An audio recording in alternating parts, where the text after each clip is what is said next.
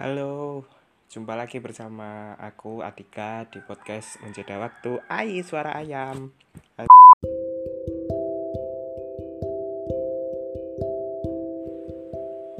Hai, ketemu lagi di podcast Menjeda Waktu. Masih bersama aku Adika Yang di bulan September ini bersyukur masih hidup Di tengah-tengah kasus corona yang makin naik Dan pandemi yang gak kunjung selesai Tapi semoga kita semua kuat ya.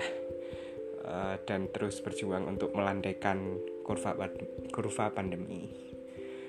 Oke, selamat mendengarkan di episode baru ini.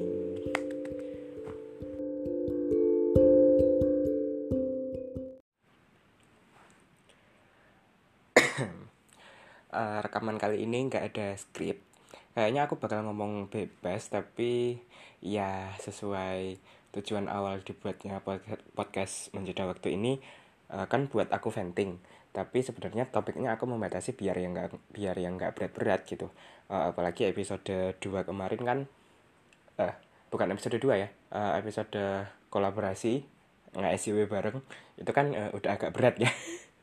Dan kayaknya emang topik-topik berat itu nanti kayaknya eh, aku bakalan bikin uh, rubrik khusus nge SJW gitu uh, dan mungkin nanti bareng sama temanku Mas uh, Rimba Eka. Terus uh, oh ya soal podcastnya temanku Mas Rimba Eka uh, kita sempet membahas sesuatu gitu ya di podcastnya Mas Rimba Eka gitu. Podcast kontemplasi bawah sadar kalau nggak salah. Nanti nanti aku tulis di deskripsi podcastku ya gitu. Kalian bisa mampir ke podcastnya dia dan e, nanti ada episode di mana e, aku sama dia kolaborasi ngomong e, dua dunia fandom yang berbeda. Ini kebanyakan e enggak sih? Aduh maaf banget. Lama nggak rekaman jadi ngomongnya banyak e gitu. Jadi kolaborasi sama Mas Rimba di podcastnya uh, beliau di podcastnya dia. Maaf ada suara ayam. Uh, gue bingung. Maaf aku bingung maksudnya sama ayam-ayam ini. Tadi diem terus sekarang pas rekaman langsung ngomong lagi. Oke balik ke podcastnya Mas Rimba Eka. Jadi uh, kita rekaman bareng itu kayaknya dua minggu lalu dan uh, kita ngebahas fandom gitu. Kebetulan kita berdua ini uh, fandomnya sangat berbeda gitu. Dia fandom Jepangan gitu sedangkan aku fandom kekoreaan gitu. Walaupun kadang kita uh, beririsan gitu ya di dunia Jepang Jepangan kayak anime gitu. Jadi kita membahas anjay! Ya seperti biasa maaf banget ya kalau ada ayam. Maksudku suara ayam. Jadi di di podcastnya Mas Rimba kita membahas fandom dan e, menarik satu hal yang sama yang sering kita semui yaitu haters kurang kerjaan. Dan ternyata justru ada sekumpulan haters yang menjadikan uh, hate hate comment itu sebagai pekerjaan mereka gitu. Jadi kayak oh wow gitu mereka berevolusi gitu dan ya kalian bisa lihat penjelasannya di uh, bisa dengar penjelasannya maksudku di podcastnya Mas Rimba Eka kontemplasi bawah sadar oke okay. Terus ini sekarang kita mau bahas apa? Um, banyak sih sebenarnya yang mau diventingin gitu selain pandemi yang nggak selesai selesai gitu. Tapi kan seperti yang aku bilang tadi topiknya nggak bakal berat. Topiknya nggak bakal berat kita nggak bakal nge pemerintah. Uh, jadi kayaknya aku mau cerita soal hobi baru. Jadi mumpung uh, boyband yang aku ikuti di Korea kan masih mempersiapkan uh, mempersiapkan album baru. Dan biasanya ya uh, aktivitasnya sedikit berkurang gitu.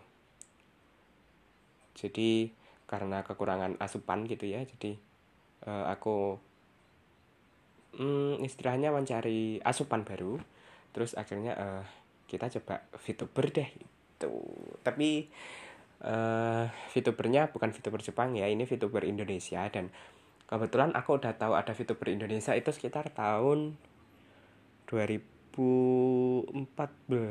kalau aku nggak salah ya. 2014 atau 2015 gitu. Di mana ada uh, VTuber Indonesia yang uh, trending banget itu namanya Maya Putri gitu VTuber cewek. Ngomong-ngomong jadi buat kalian yang nggak tahu VTuber itu virtual YouTuber gitu. Jadi basically VTuber uh, basically YouTuber tapi bukan orang asli yang kita lihat uh, melainkan uh, virtual persona gitu. Jadi kayak mereka punya karakter sendiri terus si youtuber ini kayak jadi dubber gitu. Dan uh, mereka ya bikin konten di YouTube gitu. Nah VTuber yang aku coba tuh uh, pertama kali uh, ini bukan promosi ya ini bukan promosi ya ini murni aku cerita aja gitu. Cuman kalau kalian mau mampir boleh deh gitu. Uh, VTuber pertama kali yang aku coba itu channelnya Keita. K E I K E I T A A. Keita. Keita CH nama channelnya gitu. Uh, aku suka dia soalnya uh, dia kan VTuber Indonesia ya tapi uh, artikulasi Indonesia-nya bagus terus pronunciation bahasa Inggris itu keren banget. Dia punya British British accent gitu maksudku. Iya kayak kayak kalian nonton Harry Potter. Ah, aku gak ah, I'm not sure gitu. Cuman kayaknya kalau aku sendiri sih nggak bisa British accent. Cuman si Keita ini dia punya British accent gitu yang yang yang sangat apa ya candu. Itu si Keita gitu dan selain bahasa Inggris dia juga bisa bahasa Jepang gitu dan pronunciasinya bagus banget kayak orang Jepang asli gitu dan suaranya itu loh ya ampun sopan banget masuk telinga. Kalau dibandingin sama suara aku kan kayaknya beda ya gitu. Uh, kontennya dia itu uh, seperti VTuber pada umumnya ya uh, yang paling banyak sih gaming. Itu paling banyak.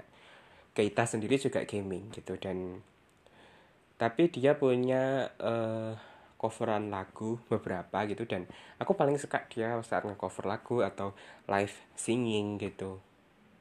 Karena ya suaranya tadi bagus banget terus kadang kan dia juga nyanyi kan dia bisa tiga bahasa jadi Indonesia Inggris Jepang gitu dan yang dinyanyikan dia menurutku bagus-bagus sih gitu karena menurutku kontennya bagus gitu dan uh, visual visual karakternya juga juga ganteng kok gengs. Juga oke okay, gitu.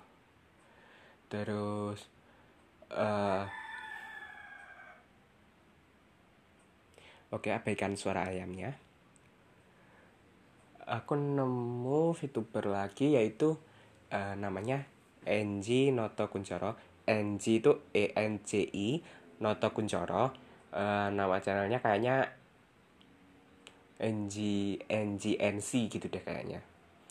Kalian bisa cari sama uh, Raska Malendra gitu. R A S K A Malendra. M A L E N D R A. Itu kalian bisa cari gitu dan visual karakternya mereka berdua oke okay, gitu. Dan kontennya ya seperti biasa pada umumnya ya. Kalau si NG itu uh, lebih banyak gamingnya gitu. Cuman cuman aku suka pas dia main game horror gitu. Gitu terus.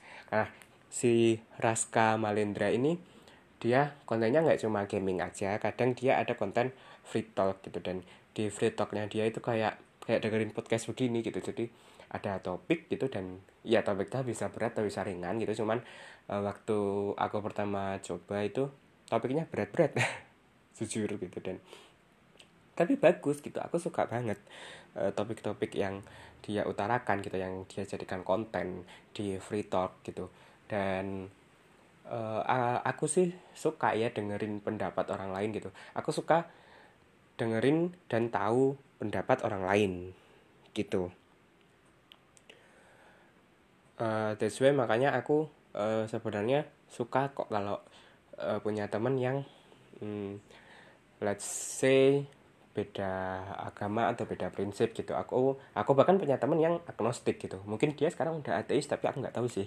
Uh, waktu ke pertama kali kita ketemu sih dia agnostik, agnostik gitu. Dan iya dan karena aku join di fandom K-pop jadi aku punya uh, koneksi ke banyak orang gitu. Dan koneksinya ini bukan koneksi yang dalam tanda kutip ya gitu. Koneksinya ya biasa aja kayak temen ngobrol gitu sih kayak kayak temen pena gitu. Dan uh, some of them are atheist some of them juga uh, bagian dari LGBTQ people gitu. Dan dan menurutku oke oke aja gitu karena karena karena ya aku suka gitu. Uh, ketika aku tahu value mindset dan persepsi orang lain gitu dalam menjalani hidupnya gitu. Dan dan aku pun gak bakal menginterupsi gitu. Aku malah uh, mengapresiasi dan mendukung dia gitu. Asal uh, asal tidak merugikan orang lain menurutku begitu ya gitu uh, itu yang seru gitu ketika ketika we meet new people gitu. Yang gak serunya adalah capek gitu ya. Uh, aku kan uh, aku kayaknya udah pernah bilang ya kalau aku self diagnose introvert gitu karena ya uh, aku emang lebih suka menyendiri gitu walaupun walaupun mungkin let's say kita uh, aku maksudnya keluar gitu ya ke cafe gitu pesan kopi ya aku mungkin bakal sendiri gitu atau cuman sama Mas Rimba Eka gitu atau kalau lagi mood ya paling pol ngajak mungkin 4 sampai 5 orang gitu yang bener-bener deket gitu. Terus habis itu jam 12 pulang gitu aja sih jam 12 atau jam 1 pulang gitu dan ya istirahat di rumah gitu. I mean uh, aku lebih banyak menghabiskan waktu di rumah gitu. Tapi ya serunya itu kalau meet new people kita bisa tahu uh, value moral moral standard mungkin persepsi dan mindset orang tersebut gitu. Dan itu yang aku rasakan ketika waktu uh, ketika aku ketika aku blah nonton uh, free talknya Raska Malindra si VTuber ini gitu. Uh, selain topik yang diajukan oke okay, terus dia dia kan basically juga selain mem memberikan persepsinya ya memberikan persepsinya terhadap topik yang diajukan uh, dia juga dia juga membacakan komentar-komentar dari viewers lain gitu. Dan uh, setiap free talk ya aku nggak tahu sih soalnya aku baru nonton dua free talknya dia. Kayaknya setiap free talk dia mesti nyanyi live singing gitu. Dan oh, suaranya oke okay banget gitu loh. Uh, paling nggak mungkin nggak jatuh cinta sama suaranya Ra, uh, Keita dan Raska gitu sih menurutku. Ya yeah, and I hope someday they will do a collab mungkin. Someday mungkin. Tapi kan ya nggak tahu ya gitu. Tapi kalau kalau beneran collab wah aku bakal senang sih gitu. Uh, sejauh ini VTuber yang aku coba masih VTuber yang cowok-cowok emang. VTuber cewek aku mungkin mau ngerencanain uh, nyobain yang dari Neji Sanji ID itu. Soalnya ada yang ada yang kontennya soal sejarah gitu iya dia membahas sejarah. Siapa ya namanya? Lupa. Uh, agak belibet juga namanya. Uh, itulah pokoknya gitu. Dan dan selama uh, mulai September kemarin ya gitu sampai akhir September nanti sebenarnya aku uh, kan aku sebenarnya bergabung dalam grup penulis ya. Uh, yang kita nulisnya di platform Wattpad Nah, uh, aku sedang berusaha menamatkan cerita gitu. Ini ini sebenarnya event dari grup yang aku ikuti itu gitu untuk sebenarnya eventnya adalah maraton nulis gitu. Jadi kayak kalau kalian tahu Nano na Nano Remo National November Writing Month atau National Novel Writing Month ya. Pokoknya itulah. Setiap bulan November kan ada tuh uh, di mana para penulis akan menulis 50.000 kata yang menurutku itu sangat wow gitu kalau kamu bisa gitu dalam satu bulan menulis 50 ribu kata itu soalnya uh, aku sendiri sekarang uh, nyoba gitu ya. Aku aku sendiri sekarang dalam satu bulan ini uh, so far uh, cuma nyampe antara 18 sampai 19 ribu kata aja. Jadi kalau sebulan sampai 50 ribu kata dan ada yang bisa gitu dan dan emang ada gitu banyak yang bisa gitu menurutku wow gitu menurutku mereka oke okay banget gitu. Dan aku sedang mem uh, berjuang menyelesaikan cerita tersebut gitu cerita aku uh, judulnya U-turn kalian bisa langsung ke Wattpadku. Nanti aku kasih username di deskripsi ya. Uh, atau link ceritanya juga mungkin kalau bisa. Jadi itu ceritanya soal hmm sebenarnya agak self insert gitu ya. Dan aku pernah baca kalau self insert itu sebenarnya seharusnya dihindari gitu. Tapi aku bodo amat sih karena uh, that's based on my life struggle gitu.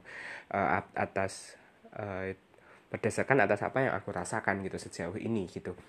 Di awal umur uh, di awal menginjak umur 20 tahun gitu dan itu berdasarkan apa yang ada di dekatku gitu. Jadi cerit uh, setting ceritanya ada di Kediri dan judul judulnya U-turn itu kan karena aku setiap ngantor gitu mau berangkat atau pulang gitu kadang lewat jalan yang ada plang tanda jalur putar balik gitu dan aku jadi mikir gitu dan serunya di sini di jalan di jalur putar balik itu jadi di jalan sebelah kirinya itu bergelombang sementara di jalan sebelah kanannya tuh bagus itu jadi sekali kamu putar balik kamu bakal disurprisein sama jalannya karena jalan yang mulus tiba-tiba jadi rata atau jalan yang rata tiba-tiba jadi mulus gitu.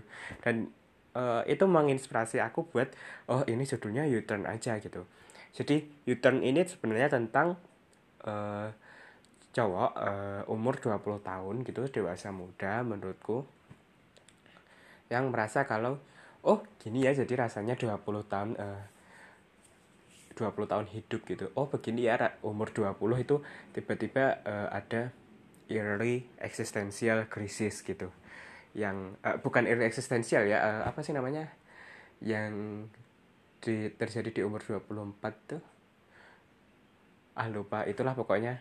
Jadi ada jadi ada suatu krisis gitu yang akhirnya membuat uh, si Pandu ini berpikir kalau hidupnya ternyata bermasalah gitu penuh dengan kegagalan gitu dan ya itu suatu bagian jadi dewasa yang menurutnya mengerikan gitu karena berbeda dari yang dia bayangkan atau berbeda dari yang dia rasakan saat kecil gitu yang dia nggak bakal mikir kalau tindakannya mungkin nanti nggak membuatkan masalah gitu. Selam dan selama keselnya dia cuman nonton kartun di hari minggu atau ya cuman belajar gitu tiba-tiba uh, harus mikirin finansial harus mikirin kuliah harus mikirin kalau uh, setiap langkah yang dia ambil dalam hidupnya selama ini itu cuman kumpulan dari kegagalan doang gitu dan dia beranggapan bahwa hidupnya itu kayak lewat jalur putar balik itu yang tadinya mulus nggak punya pikiran macam-macam terus tiba-tiba terbebani gitu Nah, di sini Pandu bertemu sama Lea. Lea ini uh, tipikal cewek yang hmm, let's say dia tipikal cewek yang akan akan mencharge Pandu gitu. Jadi kayak memberi energi di hidupnya gitu ya. Harapanku sih gitu karena Lea ini uh, tiga tahun di bawah Pandu lebih muda tapi lebih passionate dia lebih dia lebih kalau dia punya impian gitu dia bakal bakal berusaha berusaha apa pun gitu untuk menyampaikan untuk untuk meraih impiannya gitu tanpa harus merugikan orang lain gitu mungkin usahanya gitu. Dan dia bakal membuktikan gitu kalau dia bisa gitu. Dan uh, persepsi mereka berdua tentang kehidupan juga beda. Kalau Pandu itu um, Pandu itu dia kan tadi persepsinya kehidup, di kehidupan dia kan kayak melewati jalur putar balik gitu yang dari jalanan mulus tiba-tiba jalannya bergelombang. Kalau Lea dia berpikir kalau sebenarnya kita hidup itu hanya cuman melangkah maju terus tanpa kita sadari dan setiap permasalahan di kehidupan kita itu sebenarnya hanyalah sebuah persimpangan gitu yang harus kita pilih uh, untuk menuju ke persimpangan lain gitu karena selama kita hidup kan kita nggak mungkin ya lepas dari masalah gitu dan itulah uh, yang dititik beratkan Lea gitu yang akhirnya yang akhirnya Lea juga memberikan uh, tawaran bantuan ke Pandu gitu. Kalau Pandu ingin mengubah hidupnya ya ayo gitu. Tapi kita harus siap babak belur gitu. Di setiap persimpangan kita harus siap memilih gitu. Dan ya itu adalah hal yang ditakuti Pandu gitu. Tapi dia Pandu Pandu ini juga akan berusaha untuk menjadi manusia yang lebih baik gitu. Karena uh, dia menuju dewasa gitu dan dia nggak mau hidupnya stagnan. Seperti itu gitu. Dan itu sejauh ini masih 16 bab yang harusnya uh, targetnya sih sebulan ini tamat ya.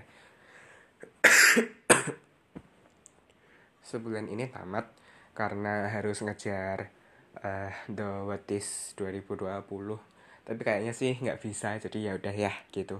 Kayaknya sih aku pasrah aja gitu nggak ikut The What Is uh, mungkin mungkin nanti ketika tamat ya bisa aku ajuin ke Wattpad atau ke penerbit lain gitu mungkin sih tapi ya pokoknya sekarang sih targetnya intinya menamatkan cerita itu gitu karena aku uh, karena aku pengen gitu dengan ceritaku U-turn itu aku bisa menyampaikan ke banyak orang gitu kalau uh, ada loh yang senasib kayak kalian gitu dan I hope kalian juga dapat comfort dari ceritaku gitu. Kalian dapat kenyamanan kalian bisa merasa bersimpati dengan Pandu dan Lea gitu. Dan uh, kalian bisa bertukar pikiran dengan uh, tokoh yang aku buat yaitu Pandu dan Lea atau teman-temannya Lea atau orang tuanya Pandu gitu. Di ceritaku itu gitu. Begitu uh, and I don't think kalau ceritaku terlalu berat ya. Kayaknya enggak gitu. Menurutku menurutku enggak sih. Menurutku nggak terlalu berat. Uh, kalau kalau uh, ini pembandingnya sama cerita-cerita sastra gitu ya. Jadi menurutku nggak terlalu berat gitu. Walaupun konfliknya begini gitu. Soal early early crisis gitu. Selain nulis Yuton juga baru kemarin aku namatin uh, anime yang selama 7 tahun aku ikuti. Jadi dari 2013 itu dia udah rilis season 1 terus season 2 nya beberapa tahun kemudian gitu aku lupa. Terus season 3 nya tahun ini dan baru tamat tiga hari yang lalu. Dan aku baru nonton sampai tamat itu sehari yang lalu ya. Dan aku kan e, ngikutin banget season satunya. Terus season 2 juga ngikutin. Jadi sekarang cuma tinggal ngejar season 3 gitu. Jadi cepat terus uh, ya ampun bagus banget sih gitu. Aku terkesima dengan uh, ending dari anime ini gitu yang menurutku memuaskan gitu. Jadi judul anime ini Ore Kairu gitu. Atau judul panjangnya Yahari Ore no Seishun Love Comedy wa Machikateiru panjang memang. Makanya judul pendeknya Ore Kairu uh, itu soal itu menyoal uh, seorang semi nihilis dan menurutku selalu pesimis. Yang namanya uh, dia cowok yang namanya Hajiman Hikigaya. Dia dia tiba-tiba dipanggil guru BK uh, eh, wali kelas sorry. Wali kelas terus disuruh ikut klub baru yang baru dibuat namanya klub relawan gitu. Dan di sana ada Yukino Sita Yukino gitu seorang cewek rambut panjang dan uh, Selama kegiatan mereka, mereka mendapatkan tugas pertama dari seorang cewek rambut pendek seumuran mereka namanya Yui Kahama Yui yang akhirnya uh, jadi anggota di klub itu gitu. Dan dan ya selama waktu berjalan dan klub relawan kan pekerjaannya membantu orang-orang yang punya masalah gitu. Dia membantu murid-murid di sekolah itu yang datang ke mereka untuk menyelesaikan masalah-masalah mereka gitu. Secara relawan begitu. Nah, selama itulah di antara mereka bertiga tumbuh benih-benih cinta. klise tapi tapi nggak klise banget gitu eksekusinya gitu. Bahkan kayaknya aku yakin deh. Aku baru nyadar sekarang gitu. Selama tiga season kemarin, kayaknya Oregairi itu nggak ada nggak ada kissing skinnya, nggak ada kissing scene-nya. Jadi nggak ada tekan ciuman, kayak nggak salah ya. Selama tiga uh, tiga season aku nonton tuh kayaknya nggak ada gitu. Bahkan kemarin dengan ending yang bagus aku nggak mau spoiler juga nggak ada kissing scene-nya gitu. Nggak ada ciumannya begitu jadi terbentuklah sebuah cinta segitiga gitu. Mungkin di season 1 belum kerasa gitu tapi ketika kalian nonton season 2 nya udah mulai banyak kode-kode udah mulai uh, saling rebutan gitu antara cewek satu dan cewek yang lainnya gitu. Dan cowoknya mulai bingung antara antara cewek ini atau cewek ini gitu terus di season 3 di season 3 malah lebih deep gitu di mana akhirnya mereka uh, mempertanyakan hubungan mereka gitu apakah hubungan itu benar-benar cinta gitu atau cinta itu yang kayak gimana itu dipertanyakan gitu. Ap atau apakah hubungan mereka itu cuman ketergantungan di mana ketika si Hajiman ini bisa mengandalkan Yukino atau Yukino bisa mengandalkan Hajiman atau Yui bisa mengandalkan Hajiman atau Hajiman bisa mengandalkan Yui di mana mereka bisa bahagia karena saling mengandalkan atau ternyata memang benar-benar ada cinta gitu. Dan dan mungkin cinta itu hanya terbatas untuk satu orang gitu sementara untuk satu orang lain ya harus mengalah dengan status sahabat. Itu menurutku keren sih di mana uh, mereka kan SMA ya muda-muda eh, muda-mudi ini eh, mencari gimana sih arti cinta itu gitu. Eh, apa sih apa sih hubungan uh, hubungan kompleks itu perasaan kompleks yang ada di antara mereka gitu yang ngebuat mereka itu cuma lempar kode-kode doang gitu yang bikin gemes gitu loh. And that's good gitu maksudku. Ya aku sering nonton anime dan aku sering baca manga manga shoujo di Jepang gitu kan. Uh, yang menurutku berbeda sama cerita Wattpad kebanyakan yang aku temui gitu. Karena gimana ya kayaknya ada perbedaan kultur juga gitu. Kayak di Indonesia tuh kehidupan SMA itu kan cuman kayak ya belajar ekstra pulang belajar lagi terus atau belajar ekstra kencan kencan pulang belajar lagi gitu. Cuman cuman cuman berkutat gitu doang gitu. Kalau kalau kita lihat di manga shoujo atau di anime Jepang gitu yang jadinya slice of life romance terus yang paling penting itu school life gitu pasti mereka berkutat di sekolah tapi nggak ngebosenin gitu. Karena ada pun kasai ada festival budaya terus uh, mereka juga pasti punya ekstra gitu. Punya ekstra kurikuler punya punya klub. Dan apa ya selain festival budaya juga kadang mereka tuh uh, aktif di pesta perpisahan kayak gitu sih. Tapi yang paling dijadikan momen biasanya memang festival budaya gitu mas. Kayak di sekolah itu mereka punya banyak kegiatan untuk bertemu banyak orang dan mengeksplor diri mereka dan teman mereka masing-masing gitu. Dan akhirnya bisa terbentuk interaksi gitu antara atau uh, maksudku antara itu sebagai sahabat atau cuma sebagai orang yang kenal aja atau mungkin yang lebih deep sebagai pacar gitu yang menurutku bagus loh gitu. Kayaknya mungkin sistem edukasi di Jepang memang begitu gitu. Maksudku mereka punya banyak kegiatan di sekolah untuk mengeksplor itu gitu. Di masa remaja mereka uh, mengeksplor dirinya sendiri dan mengetahui konsep cinta itu seperti gimana gitu konsep cinta seperti gimana dan mungkin bisa mendapatkan cinta gitu loh. Yang menurutku bagus gitu karena mumpung mumpung masih muda gitu. Menurutku memang itu yang harus dieksplor daripada uh, daripada terus berkutat dengan bersamaan aljabar. Yang menurutku harus dibarengi dengan kegiatan-kegiatan itu gitu loh. Sementara kita kan uh, kita sama Jepang kan waktu sekolahnya kayaknya nggak terlalu beda jauh ya kayaknya. Kalau Jepang tuh kayaknya setahuku mulai jam 8 sampai mungkin jam 4 sore atau jam 5 sore gitu karena dan kita juga mulainya sekarang kan jam 7 sampai mungkin jam 6 sore gitu lah baru pulang gitu sih. Dan ekstranya mungkin di Sabtu Minggu gitu. Tapi ya udah gitu aja gitu. Tidak ada eh, nggak uh, ada festival budaya atau bazar dan mungkin cuman kelas meeting ya kalau di sekolah kalian ada gitu. Kalau di SMK aku dulu kayaknya ada cuman nggak terlalu ya nggak terlalu seheboh itu kelas meeting gitu. Nah, menurutku tuh apa ya kayak di Indonesia itu kayak kita kurang tereksplor gitu loh. Kita cuman kita cuman dituntut untuk menyelesaikan persamaan aljabar dengan dengan tepat gitu.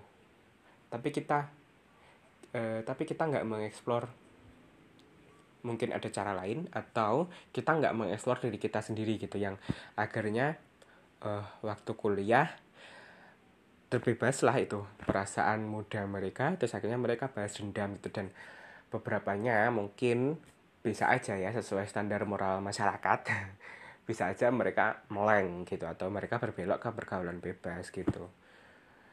Karena iya karena ya itu satu-satunya cara mereka bisa mengeksplor dirinya sendiri gitu. Sementara di masa di masa remaja mereka di masa SMA mereka itu mereka nggak mengeksplor itu gitu. Mereka punyanya kesempatan tuh saat kuliah gitu.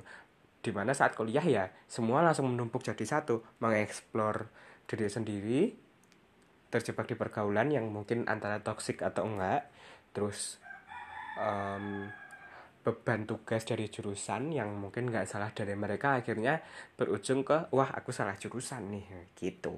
Dan mungkin nanti beban kalau pas kelulusan nanti aku dapat kerja nggak ya? gitu. Uh, is this is this true? Gitu kalau ini bakalan menjadi hidupku itu apa yang aku cari adalah ini gitu. Kita nggak mengenal itu gitu. Dan semua itu uh, kayak kayak dibanting ke kepala kita saat kita kuliah aja gitu loh. Dan itu akhirnya ya dan dan saat kuliah pun aku nggak tahu ya aku belum kuliah tapi kalau kalian udah kuliah mungkin kalian mungkin kalian bisa ngomong ke aku membalas podcast ini di Instagramku nanti aku kasih usernameku juga. Uh, kalau uh, di setumpuk masalah yang seabrek itu mereka juga nggak nggak didampingi gitu. Sementara di Jepang gitu masa SMA itu ya itu tadi kayak aku bilang uh, memungkinkan mereka bertemu orang terlibat dengan banyak orang mengeksplor persepsi dan perasaan mereka masing-masing mengeksplor relationship mereka dan menemukan diri mereka sendiri gitu. Apa sih yang uh, aku inginkan gitu yang benar-benar aku inginkan yang nanti mungkin bisa aku kerjakan atau yang nanti mungkin menjadi pelarian aku saat aku bosan gitu. Kalau mungkin istilah kerennya sekarang kayak ikigai ya. Itu pun sebenarnya uh, ikigai itu aku juga belum mendalami bagaimana gitu. Cuman aku tahu basicnya. Kalau nggak salah dari YouTube-nya kak kita Savitri Devi soal ikigai itu uh, apa misi dalam hidupmu terus apa yang menghasilkan sama apa yang dibutuhkan kalau nggak salah. Kalau nggak salah lah ya gitu menurutku itu bagus gitu. Dan itu yang selama ini di cover di manga-manga shoujo gitu yang dimasukkan di manga shoujo dan anime di Jepang gitu loh. Sementara di cerita Wattpad Indonesia gitu yang mungkin sekarang sudah banyak yang diadaptasi menjadi film ya mereka belajar seputar itu aja gitu. Belajar di sekolah pulang kencan ekstra. Belajar di sekolah pulang kencan ekstra. Belajar di sekolah pulang kencan ekstra gitu doang gitu maksudku nggak ada aktivitas di mana mereka bisa kreatif, bisa bertemu dengan banyak orang, bisa terlibat, bisa mengeksplor diri mereka masing-masing, nggak terbatas dengan cinta aja, tapi bisa mengeksplor mana temannya dan mana diri mereka masing-masing, mengenal diri dan uh, mengenal diri itu penting karena nanti kan ujung-ujungnya bisa mencintai diri sendiri gitu ya menurutku. Yang mungkin karena circle circle tadi ya mulai siklus-siklus tadi yang membosankan tadi akhirnya dilipat gandakan dengan banyak cerita di Wattpad yang akhirnya sama-sama membosankan gitu nggak nggak berarti gitu loh. Beda dengan um, manga, shoujo dan anime di Jepang gitu. Ini maaf ya kalau terkesan membandingkan gitu karena aku memang membandingkan gitu apa yang terjadi gitu antara di Indonesia dan di Jepang gitu. Kenapa gitu kayak kebanyakan cerita di Wattpad, di cerita Teen Fake itu uh, aku tuh banyak yang gak cocok gitu loh. Ini aku pribadi ya, ini pribadi. Banyak yang gak cocok gitu, banyak yang aku mungkin baca blognya aja udah bosan gitu. Sementara uh, di kalangan luar ya general publik itu juga uh, banyak yang bilang kalau cerita Wattpad itu sebenarnya membosankan gitu. Bahkan sampai di kadar ekstrim pun kayak komennya ini nggak bakalan mungkin terjadi gitu loh. Kayak gitu kayak kayak kayak cuman cerita halu gitu. Di di level paling ekstrim tuh pendapat general publik tuh kayak gitu pendapat CP kayak mungkin cerita yang terlalu posesif tapi dinormalkan atau cerita yang terlalu meredahkan perempuan juga dinormalkan atau cerita tentang hmm, cowok nakal mungkin terlalu dinormalkan gitu. Yang mungkin uh, cowok nakal ini sangat perfect gitu yang bikin nggak perfect itu ya kenakalan dan mungkin karena dia yatim piatu atau dia yatim atau dia piatu doang gitu. Ini tanpa intensi tanpa intensi mengolok-olok uh, anak yatim piatu uh, di dunia nyata ya gitu yang menurutku jadi cerita, cerita kebanyakan cerita Wattpad ini jadi kekurangan satu kreativitas dua kesan. Menurutku itu gitu loh. Kalau pesan kan pesan kan menurutku amanat ya. Amanat tuh walaupun unsur intrinsik dalam suatu cerita gitu. Tapi dia kan tergantung pada hmm, tergantung pada pembaca gitu. Tergantung pada penikmat bacaan atau mungkin kalau film ya tergantung pada penonton gitu gimana dia bisa menarik pesan tersebut gitu. Yang hilang menurutku adalah kreatif kekreativitas san dan kesan. Kreatif dan kesan itu yang menurutku hilang dari kebanyakan cerita Wattpad di Indonesia gitu. Dan uh, lewat U-turn aku maunya uh, ceritaku agak berbeda gitu dengan dan aku akan memberikan uh, masalah krisis yang relate gitu. Dan eksekusi yang kuharap nggak terlalu menggurui ya dan mungkin nanti juga bisa memberikan kesan gitu terhadap yang membaca dan pesannya ya aku serahkan kembali sih ke kalian gitu. Cuman tujuanku ya tadi comfort. Dan ada loh senasib yang uh, adalah yang senasib kayak kalian gitu. Kalau di Orega Hero sendiri ya tadi ya yang aku ceritakan di mana mereka mengeksplor bagaimana cinta itu sendiri gitu. Konsep cinta itu gimana gitu. Yang yang nggak bisa disederhanakan dengan satu kata kayak cinta atau ketergantungan gitu. Seru loh gitu menurutku. Juga aku lagi baca-baca itu uh, manga yang udah ada anime sama ada live actionnya itu uh, Omoi Omoware Furi Furare itu bagus juga. Itu soal hmm, cinta segi empat gitu tapi tapi make it more spicy gitu karena konfliknya menurutku oke okay sih. Karena nanti ada yang uh, step brother sister zone step brother sister zone gitu. Jadi kalau ada yang jadi keluarga tiri gitu.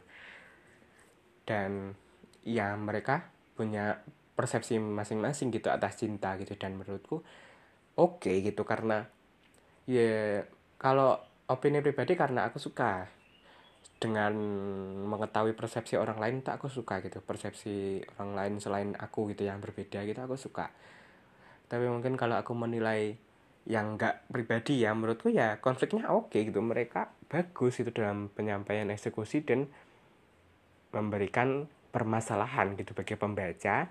Terus eksekusinya bagus dan meninggalkan kesan gitu. Walaupun aku belum tamat bacanya ya tapi menurutku cukup meninggalkan kesan gitu persepsi mereka atas cinta gitu persepsi mereka berempat ini atas cinta.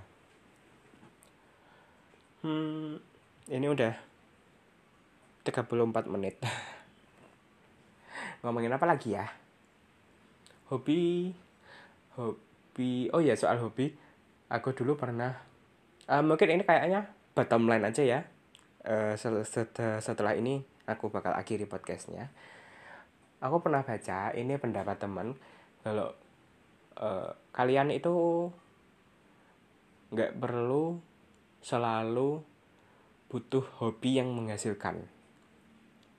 Kalian boleh aja punya hobi yang nggak menghasilkan gitu as long as kalian punya kerja gitu. Kalian punya pekerjaan yang menghasilkan dan bisa bikin kalian hidup.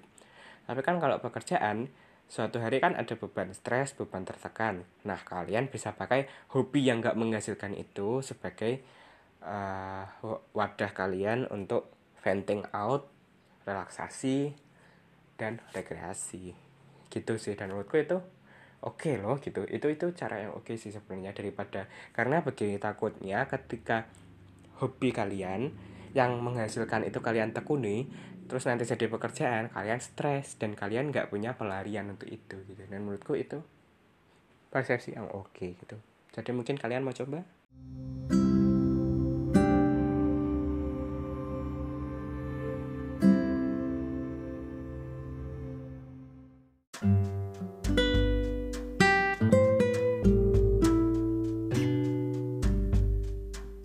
Oke, okay, tadi udah 36 menit mungkin lebih ya.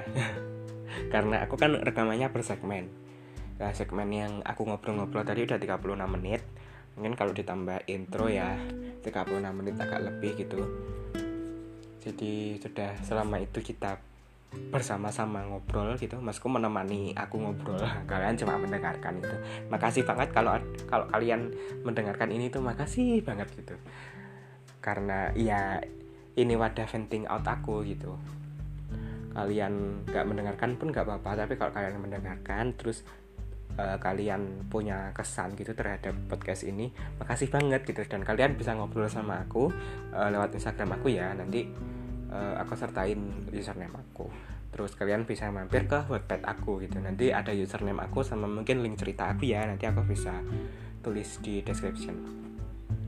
Oke udah gitu aja.